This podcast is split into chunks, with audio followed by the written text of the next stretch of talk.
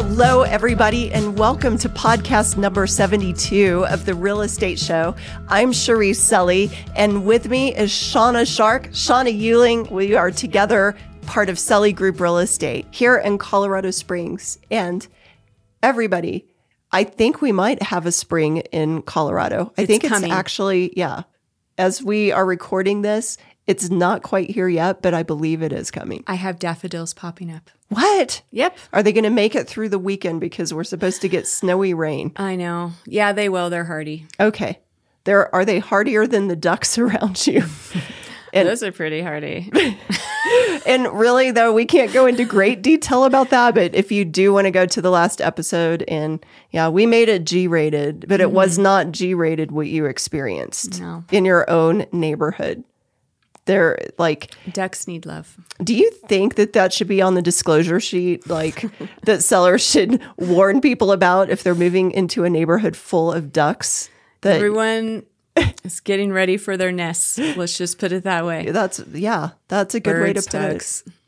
Nature calls mm-hmm. and things. I've seen actually pretty scarring things related to the bucks and the deer during that time, That's true. and yeah, it gets pretty. I I don't know. It's intense. It's the wild kingdom of Colorado. It is. Some people like I remember when I was living in Texas and everything felt like a concrete jungle, and I could only imagine what it would feel like to live near animals. Mm-hmm. And we do every day. And honestly, I don't think I take it for granted. No. I love the wildlife, but you have the sheep by you. we do. Those big horned sheep, they're beautiful. Those are the advantages of Colorado. It is. Like when we get tired of the weather and tired of some of the stuff that happens, you know, as soon as we get tired, there's something life giving around the corner here. There's something to do. And if you don't want to do all the, the animal, like nature stuff, play pickleball. It's a win-win. I think I've, I can't believe all of us here at Selley Group, we are liking pickleball. We will actually play together one of these days. That's right. We just swept our family reunion tournament. you First did. place. Describe how many people were there. Well, about 50. We had maybe 15 teams. 15 teams, Troy people. and I beat all of them, even the young nephews who are in their 20s. That's why you're called Shauna Shark. They they said, "Shoot, Aunt Shauna's good," That's scary. because they knew Troy was good. But I'm usually bad at everything, so we surprised him. so you, it was like a sneak attack. Yeah, So you're fun. tiny but mighty. that's right.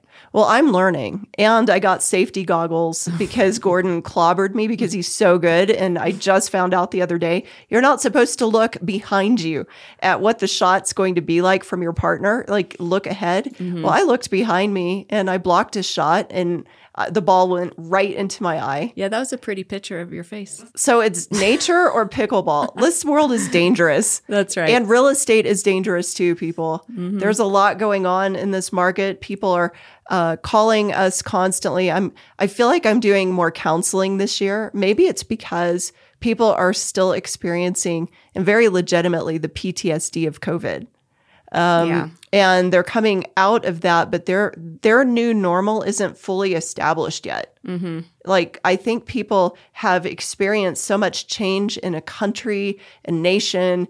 There's been so many moves because of covid. Yeah. life has been interrupted. And then now it's like how do these pieces fit together? And um, some people are dealing i i was actually talking um, to a doctor that I was taking my mom to a medical appointment. And I have never talked to him before, but he um, opened up very, uh, very uh, like just transparently about how he sold during COVID a home that he had been in for 25 years and moved from like uh, the south part of town, beautiful Broadmoor area, into another part of town, um, actually another town, Fountain down south, Oh. where he could have more space. But it was such a traumatic thing that he physically got sick um, because of the change. yeah, It was such a big, you know, we can't underestimate that moving can create a cycle of trauma that people have to, you know, have to be, first of all, kind to themselves and present about. Can't pretend like something isn't happening when it is. yeah. It's a big, It's a big thing in life to uproot everything, It is. especially with all our stuff Even if it's like as a- Americans. right, and, and if it even if it's for a good reason why people are moving, um, it still creates an extraordinary stress. and it takes a lot of energy. It does. But you know, here's one of the good things. And I've learned this. And Shauna, I think we all here at this group really understand that there's a lot more going on than a home transaction. I think some of our best skill set is listening. And uh, when a client takes responsibility for their their own story within the narrative of real estate, I think it's one of the most important things Right. they have to own their story. We can't own their story for them. Mm-hmm. And I think sometimes we get people want to offload that responsibility just because they're going through a lot of stress or trauma. Yeah. But our job is to be a guide to help to help that person own their own narrative. And to help them reach their end goal, which sometimes can get foggy in the middle of the transaction. Yes. It, I mean, it's funny how like one broken window from an inspection can turn like into Yeah. the world is falling apart because it it true these layers can just really be deep. But I think the the best thing to do before looking for a home is dive deep into the analysis of all the things that you're doing and the non-negotiables that you have mm-hmm. It, as a as a person as a person buying or selling what are your non-negotiables? And establish that before you and then tell us those things. Yeah. because we can't create those for you. You have to establish them so we know. And you need time to process that. And Yeah, process that's that good advice. don't you think? Uh-huh. because then we know together okay these are your non-negotiables. Let's let's keep you in that center we can't keep somebody in the middle of a process if we don't know Right. and we really want to make i mean part of what's so rewarding about this business is seeing people's dreams come true mm-hmm. isn't it Yep. And helping them navigate to a different phase of their life or step in- their life is very rewarding. A hundred percent. Hundred percent. And I mean, right now, as we talked in the last podcast episode, we have March's numbers. And um, by the time this one airs, we still may not have April's yet. Um, but if if we do have it, we don't as of shooting it today. So I wanted to kind of go over a little bit about where the market is for March of uh, 2023, and just say that the average home price is uh, 523 972 down 3% from this time last year. Median price is down 4.5% so it's 440 versus 460 um, I, why do i keep saying it? I have this in the wrong spot. The median is down 3.2% from march of 2022 so um, it's up 4.5%. That's the 4.5% is up from February to March. Mm-hmm. So 440 to 460 was the February 2023 to March climb. And we do see that. We saw it last year too. We had a climb between February and March. Yeah. But the new listing inventory is down and it's down about 22.9% from March of 2022. So we have lower inventory. We also have less sales this year than last year. Um, so that's pretty interesting.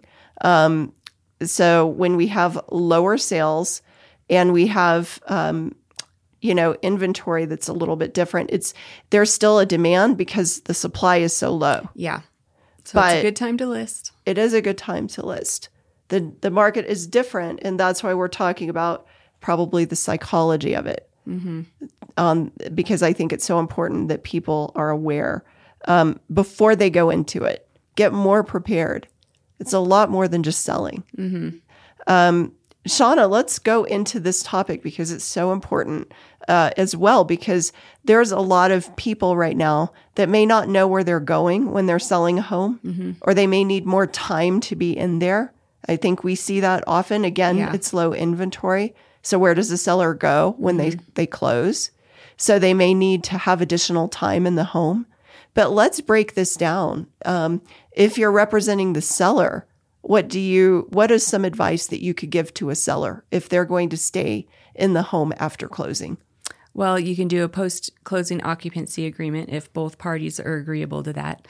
And that's usually that's a pros and cons for that on each side, but for the seller it gives them more time to move out. They know the home is, you know, closed and then they can either have additional time to close on their new place or move. Um, so that's a benefit to the seller. Uh, could be a little risk to the buyer, um, you know, as far as getting a security deposit, making sure the home, you know, you're not doing a final walk through um, before closing for the close. You're doing it for the closing, but you know everything's still in the house. There still could be some issues. Most of the time, it turns out, you know, fine on each side, but it's just it's a benefit. It could be a benefit to the buyer and the seller, but there's also, you know, some risk involved on either side depending on little details. That's right. Well, those, you know, and details matter. Yeah. So I think from a seller's perspective, too, what they need to know is they go from being the owner to the renter. Yes. So they also need to make sure they have adequate insurance for that. Right. Um, they also me- need to be prepared that they may pay a security deposit and they may be paying rent, Yeah. um, a daily rent that's not cheap usually. Right. Um, they may not have to pay rent, but they may have to. Um, the buyer may require that to Right. allow for that extra time, and it may be in the amount of the buyer's new payment. and in our market now i see that more whereas um, a couple years ago a lot of the daily payment you know would be waived just in order to get the house but now that has changed a little so i see more security deposits coming in higher amounts That's right. um, you know so it's really between the buyer and the seller the terms of that yeah. um, so each each one's different, but it definitely can be a benefit to the seller. And if the buyer isn't in a rush to move, it might be the difference in them getting the, the house. You're right. All the difference. Um, the seller needs to also know and to expect that there will be two walkthroughs. Yes. But there, the first walkthrough happens at the time of right before closing. And that closing walkthrough is to determine the home is in the condition that it was at the time of the contract with normal wear and tear expected and that the inclusions are in the home um, and the inspection things have been done. Right. So those are the purpose. That's the purpose for a walkthrough before closing. The purpose of a walkthrough after the post occupancy agreement is fulfilled mm-hmm. is to it's landlord tenant walkthrough. So Cleanliness of the home, yep, everything's cleared out. nothing got damaged. The yeah, everything's still in working order. Mm-hmm. So it's two different walks. Mm-hmm. I think if people understand that going in, it's it brings more clarity. Um, and then the other thing for a buyer is that you know this is not the home has no like industry level standard of clean, mm-hmm. but it needs to you know as a buyer make sure that you do the walkthrough before closing and do the walkthrough at the post occupancy Yeah. you need to be responsible about both. Mm-hmm. Don't blow those off because you need to know the condition of the home at both of those times for two different reasons. And surprises at the end never are good for anyone. That's right. but I think, as you said, Shauna, it normally goes quite well. Mm-hmm. And I love that our real estate commission has a post occupancy agreement. So we do not have to create that. We don't have to invent it. It's already there. Yeah. And typically lenders will allow up to 60 days. Mm-hmm. So it's not a horrible length of time, but enough to let people, you know, do what they need to do if it's in the in the short term. That's so good. And I think it's going to be important as this is the listing season um, to realize that, that that may be the difference between a, a negotiation a negotiation coming together or not is that extra time. Yep. So thanks everybody for joining us. We want to know what questions you have as well. Um, we sure appreciate the emails and the feedback and to our clients who do watch and give feedback. It really means a lot um, because I've found out that more than just our moms are actually listening to this and uh, and Ron. So thank you, Ron. You've been very yeah. loyal from the beginning. But we um, we've been getting some good feedback, and we want to know more about what you would like to hear as well.